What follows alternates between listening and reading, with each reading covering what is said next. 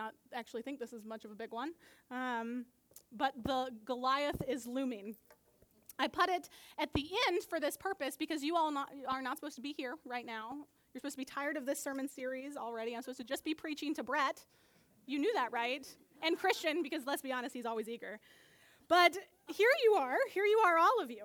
And we can't avoid it. This Goliath that has been looming, casting the shadow over the church. Truth be told, human sexuality was not actually requested at Pub Theology. It was not. I lied to you. the topic that was most requested at Pub Theology was homosexuality. And one person got real brave and asked for the topic of transgender sexuality. What does the church think about these things? Note that that was not what I titled this sermon. We cannot talk about homosexuality or any particular orientation of sexuality without beginning first at human sexuality. And so I changed the topic. We will get to what you wanted to hear in a little bit, but let's start with a wider conversation first. Odds are, whatever view you came to church with today, you often leave with that same view on this topic. I'm not really sure if anybody is ever really convinced by what we say up here related to this. And the shadow of this giant just continues to loom larger and larger. And as I was writing this sermon this week on the topic of human sexuality, Goliath seemed bigger than ever.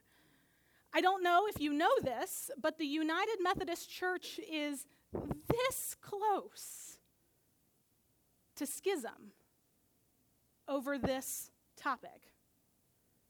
Goliath looms, and a shadow has been cast over all of God's people. And so we must have a change of perspective, or we must at least be willing to have a change of perspective to begin this conversation. We'll get to the topic, but let's first start with human sexuality. What is this thing called sexuality, and what is a proper theology of human sexuality? Y'all still with me? Like, y'all didn't leave after Leviticus, so this is good news. this is really good news. Here's what our book of discipline says about sexuality in general. We affirm sexuality as God's good gift to all persons. We call everyone to responsible stewardship of this sacred gift. I'll read that again. We affirm sexuality as God's good gift to all persons.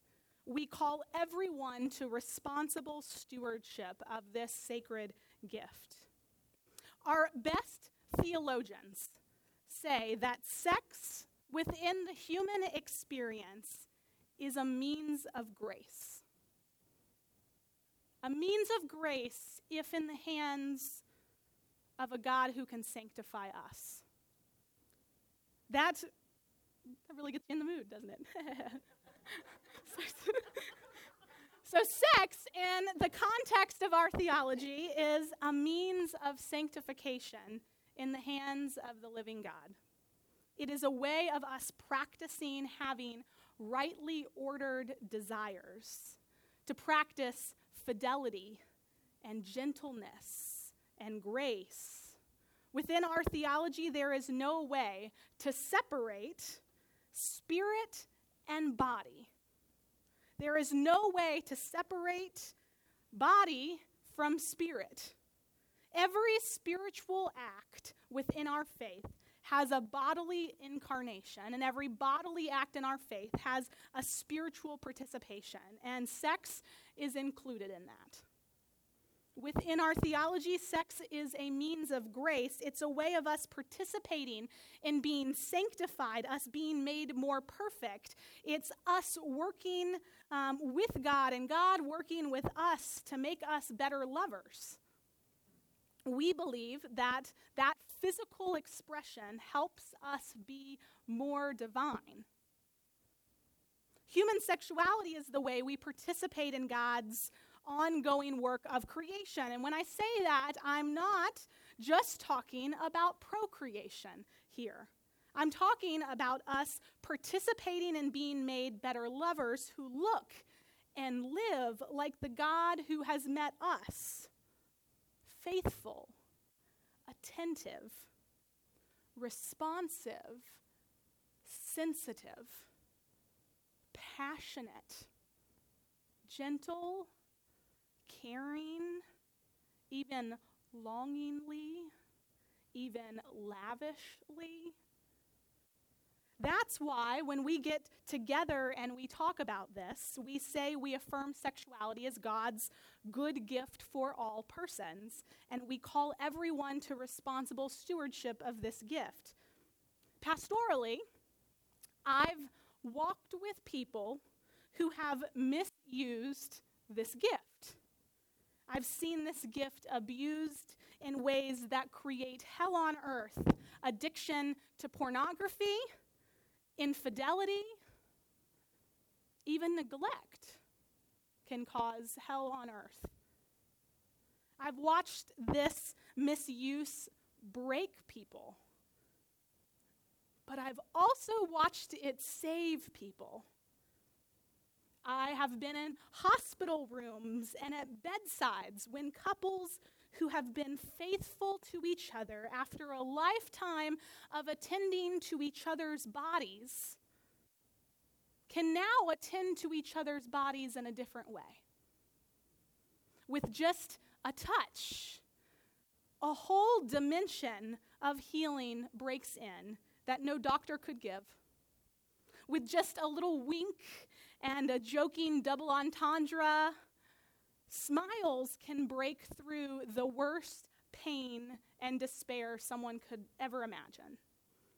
Lying there as bodies are failing, I've watched couples who have tended to each other's bodies intimately for a lifetime be able to care for each other in the moment of deepest vulnerability without shame and without ever looking away, no matter how those bodies have changed.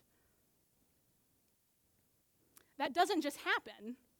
This is the gift of people attending to the presence of physicality together over a lifetime of being shaped to love each other's bodies. They've been sanctified through fidelity and attention and grace. And so that's our theology of human sexuality. Any questions? I will not take questions today. okay, so that being said, the topic of various expression of that sexuality. It still looms on the horizon. It's still that Goliath that seems insurmountable and indestructible within the church and without, of the church, without the church. Almost every survey, especially among younger people outside the church, 18 to 34, if you ask them what they think about the church, they always, always talk about human sexuality and how it is seen in a negative light. Almost always. Christian, negative view of human sexuality. And that doesn't just mean the topic of homosexuality, that means youth groups who have done grave injustice for years to the topic of sexuality as they begin to teach 13 year olds what it looks like to be intimate with one another. Within the church, Goliath's shadow is cast over us as well. For the last five years, every single professional magazine I have received and by the way, there are professional magazines for pastors, if you didn't know that. Every single one I get has a like front page article about the next new thing they're talking about, about the topic of human sexuality. Goliath looms large. And I've felt that shadow all week as I've written this sermon because unlike war and peace, unlike marriage and divorce, unlike capital punishment, I cannot just slap up on this screen the United Methodist Church's words about homosexuality and go, see, go and believe likewise.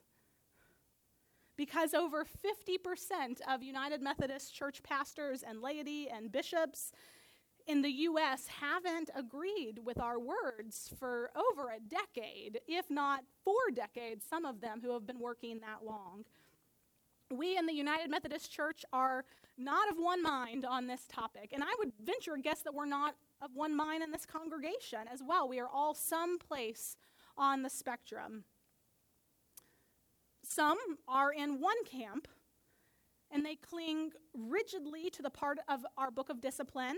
And I'll be honest, if you may not know this exists in there, some of you might, um, but some cling rigidly to the part of our book of discipline that says that homosexuality is incompatible with Christian teaching.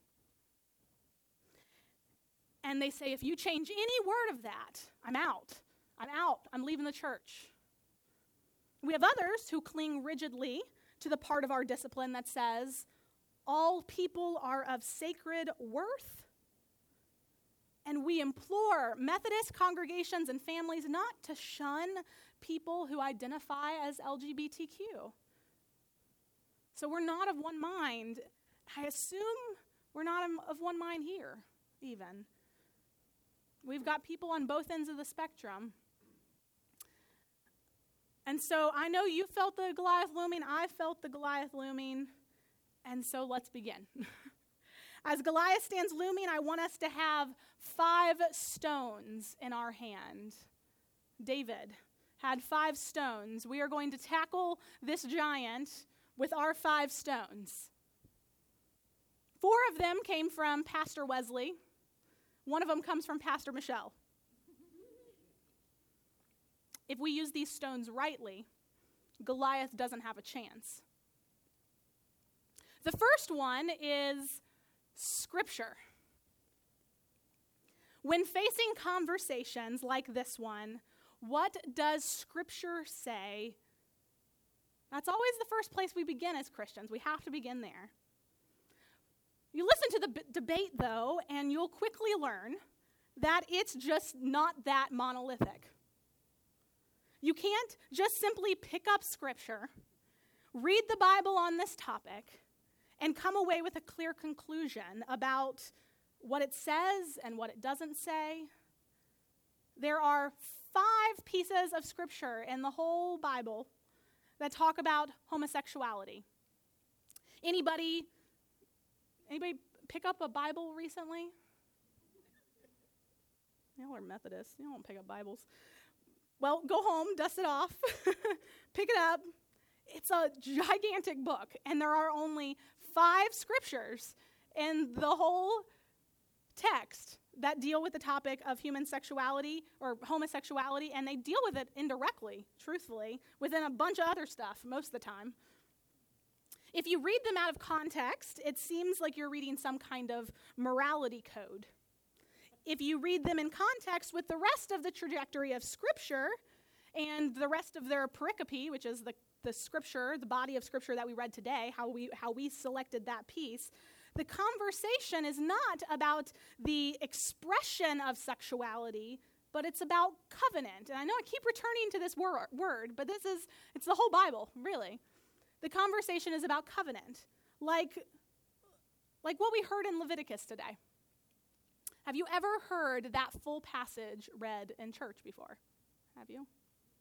No? It's not in the lectionary. That was purposeful. uh, we would rather not read this. The Baptists know it though. Like they, they know this this scripture. And not necessarily because their church preached this scripture as being the way, but because they deal with Scripture. they do, they do it well. So you read it, and the first thing you've got to ask yourself about this Scripture today is who wrote this stuff down? I mean, was this really a big problem? I mean, look, the goats off limits. Your mom, really, stop. Stop.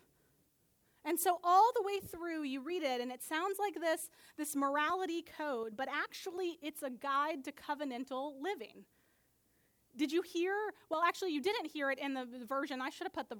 Um, I should have told Hilaire about um, about this version. That's my fault. Um, but there's one version of it that has belonging language. It says, "Don't sleep with your mom. she belongs to your dad. Don't sleep with your dad. She belongs to your mom. And because there is no category for covenant among same sex people, that meant if you were in same sex relationships, it was extra covenantal. It was outside of the covenant at this point in time. We are covenantal people, and our human sexuality both participates in and displays that covenantal fidelity. The second stone is tradition. What does the tradition of the church say about this? Again, it's not monolithic. It's not one thing. I wish it really was. I wish it was easy. I wish I had a simpler message for you. First of all, the earliest Christians didn't get married. The earliest Christians didn't even have sex because they thought Jesus was coming back tomorrow. This was not a thing on their radar.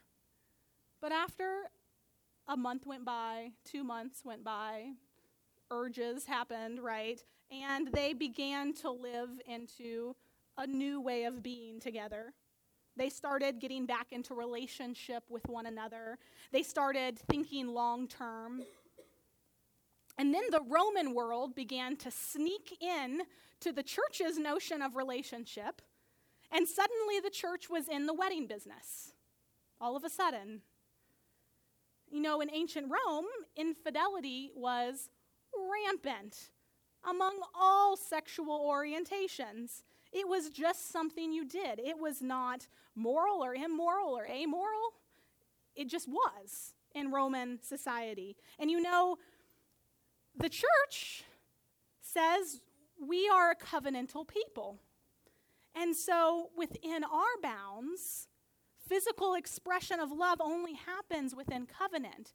And while these, these Romans seem to be dealing with this infidelity thing there, with this some kind of ceremony. And so let's be a part of this ceremony. And so from that point on people of homosexual transsexual bisexual orientation they existed. But from that moment on they were left out of the conversation. And they have not had full access to the covenant since the moment we began to say we're covenant people that being said some of our best theologians some of the theologians that shaped your mind and your theology, even if you do not know it. The church mothers and fathers were gay. Wesley says that the third stone we have to have in our pocket is reason.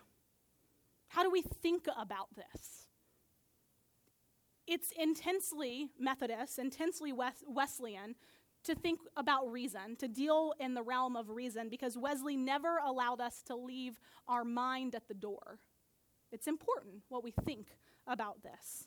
When it comes to things of faith and how we as people of faith think and move in the world, this is it. And I have to say, from my seat, this is where we've changed the most. It's almost like I don't even understand it, but we have changed the most in this category. There was a research done in 2004 by Pew Research Center that concluded that the majority of Christians had a negative connotation towards homosexuality. That same study was then done in 2014, and they did the research again, and 60% of Christians had changed their mind. I wonder if you're one of those, maybe. Maybe you are one of those. Maybe over a decade, your, your mind changed. Our reason has grown. We've been in conversation for over 50 years or more with persons in the LGBTQ community, and we've realized that this is not a choice. We've also begun to realize that LGBTQ teens, 40% of them attempt suicide.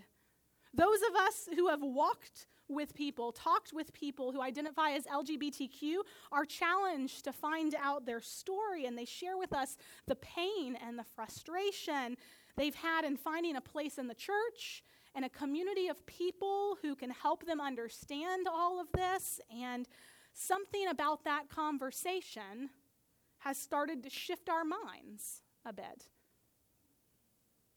The fourth stone that Wesley talks about is experience. And for me, this is the most formative one, I believe. I know staunchly, relatively normal, good hearted, conservative people who find out that they have a family member a son, a daughter, a brother, a sister, and because they know them, they change. Our experience shapes us deeply. We can run through the same four, the same four things scripture, tradition, reason, experience. We can, I admit it, we can run for, through the same four and give the other side of the story. There are scriptures that seem to condone, to condemn um, homosexual behavior. We can't get away from that. There's tradition in the church of not marrying or ordaining those who are openly gay. We can't get away from that. It exists, though that's rapidly changing. Within our reason, some would say that procreation is the goal of sex, and so reason can't be a part of this because you can't you can't procreate if you're homosexual. And within our experience, there are people who have experienced deep hurt and pain within the LGBTQ community, just as you have experienced deep hurt and pain in the church. And so you co- some have come away thinking that the entire worldview is broken. You can see how this can be argued on both sides. And so Pastor Michelle gives the last stone. It's you. You who are the last stone. Community, together. It's the only way that we can knit these four together and make them a viable force against this Goliath. You, whether you are on one side or the other, have determined to be together in conversation, to be in communion with each other no matter what, to figure this thing out together. What it looks like in today's time and world, you've, you've committed to being a part of that task. You, together in community, is what makes these previous four stones lethal. It doesn't mean that it's less scary or less complicated. The shadow is still there, it still looms. It doesn't mean you're going to agree with everything that someone else in this congregation believes and says and advocates for. But it does mean that you take unity seriously. I think that's what differentiates the church today, churches that begin today, with churches that began in the 1950s. The 1950s way of doing church is the pastor says something I disagree with, and the next Sunday I will be out the door. the new way of doing church is we have committed to be in conversation with one another no matter what. We take unity seriously the astute listeners today might notice that we have not mentioned Jesus at all yet in this sermon. Anybody notice that? Because Jesus doesn't talk at all about this. He doesn't even bring it up once. It doesn't seem to be a topic on his mind at all. It's way more important to us than it is to him. And we can learn a whole lot from the story of the Transfiguration, where Jesus says, Law and prophet. And yet, this is my son. Listen to him, even to what he doesn't say.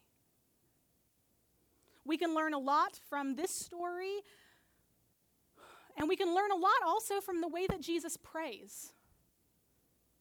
We have one instance, Jesus, Jesus doesn't pray in public very often in Scripture. But, one, but in one instance, Jesus says, God, that they may be one, they may cling to each other as tenaciously as you and I do.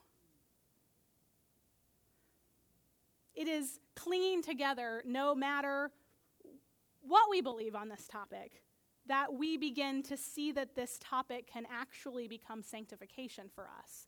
And so, if you ask me what I think about the grand schism that is approaching, um, or whatever it's going to happen, first of all, my, my initial response is, like, I can't, I can't worry about it. Like, I don't know, I don't know what's going to happen, but I can't worry about it. So I don't know why I don't, I just don't worry about it. I, I don't. This schism that's on the horizon, 2019, there's going to be a call general conference and all about home, um, human sexuality, and we'll see what happens and whether we split and what's going to happen with that. I don't know. Where's my ordination going to be? I don't know. What church am I going to be a part of? What church is this going to be a part? Of? Who knows? There's a lot of unanswered questions as far as this um, this is concerned. So first of all, I just don't care. That's that's kind of it. I don't I don't care to worry. I don't care to worry because I can't.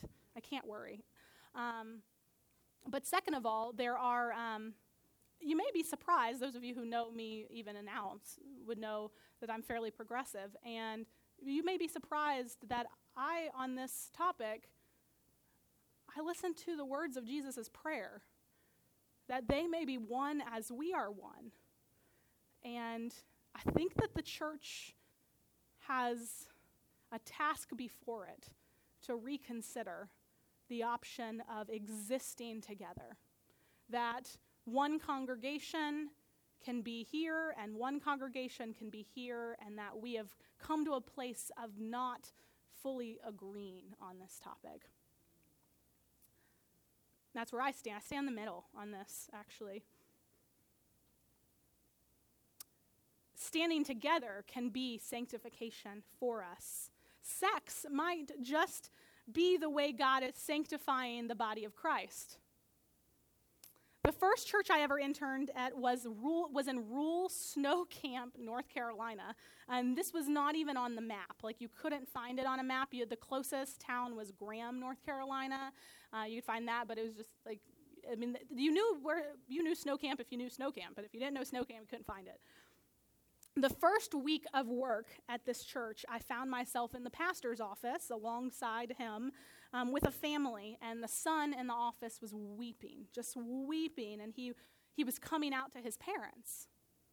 And he wept and he talked about the pain of not knowing why God would make him this way, feeling like, like this was brokenness, what he had, and feeling like he couldn't fit in, and feeling like his parents wouldn't love him, and he's just weeping. And the father reached over and put his hand on his son's leg and said, You are my son, and I love you, and that's, that's it. That's it.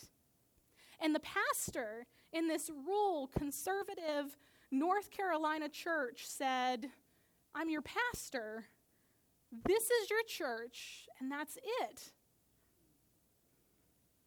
and he and I learned to really become fond of one another. And so I messaged that pastor on Facebook this week um, as I was writing this sermon. And by the way, this pastor was a Korean pastor. This might this might just even blow your mind even more. This pastor was a Korean pastor in the middle of r- rural North Carolina, coming from um, a tradition, an area in our church that has been um, is one of the reasons why this divide is looming. We are a, we are a global church, and so the Korean delegation, the the um, the African delegation, the South Carol- the South America delegation, those are the delegations that are preventing um, us from having that that's that's saying stricken from our book of discipline that it's incompatible with Christian teaching. So this is a Korean pastor from a extremely conservative culture um, in rural North Carolina, and he says I'm your pastor, and this is your church, and that's it. And so I talked to him this week. I messaged him this week on Facebook, and um, he told me that um, I consider him a boy then, but he, but he, he still worships at that church. Um, that boy that was sitting in the office with us, and he's still at that church, and he's in a relationship now, and he says he doesn't want to get married. Sounds sounds like some of you actually um, so he said i mean that, he said i'm not really sure what i do about this marriage thing i'm not i, I, I don't know but i'm going to come and be a part of this this congregation and um, he says that the church has saved his life he and his partner worship there. Can you imagine like 40 people? Majority of them are over the age of 70 um, in rural North Carolina, and he and his partner worship there every week. And I know that church too. That couple is saving that church. It is saving it. Their presence, just by being there, is opening them up to a whole community and conversation that otherwise they'd be just drying up and dying. He's a leader in that church now. He teaches youth Sunday school. It doesn't mean that it's all sorted out. His sin is not any different than anyone else's sin in those pews on Sunday morning. But he does have a community where he can wrestle through all of this with. And that church is being forced to wrestle with him through it. And it's like they're both better off together. See what I mean? It's almost like God is using the issue of sex to sanctify the body of Christ. And if if we if we split, and if it happens, we will deal with it. But if we split and we have now progressive churches over here and conservative churches over here, experiences like this will never happen. It's almost like God's using sex to sanctify us. As the band comes forward.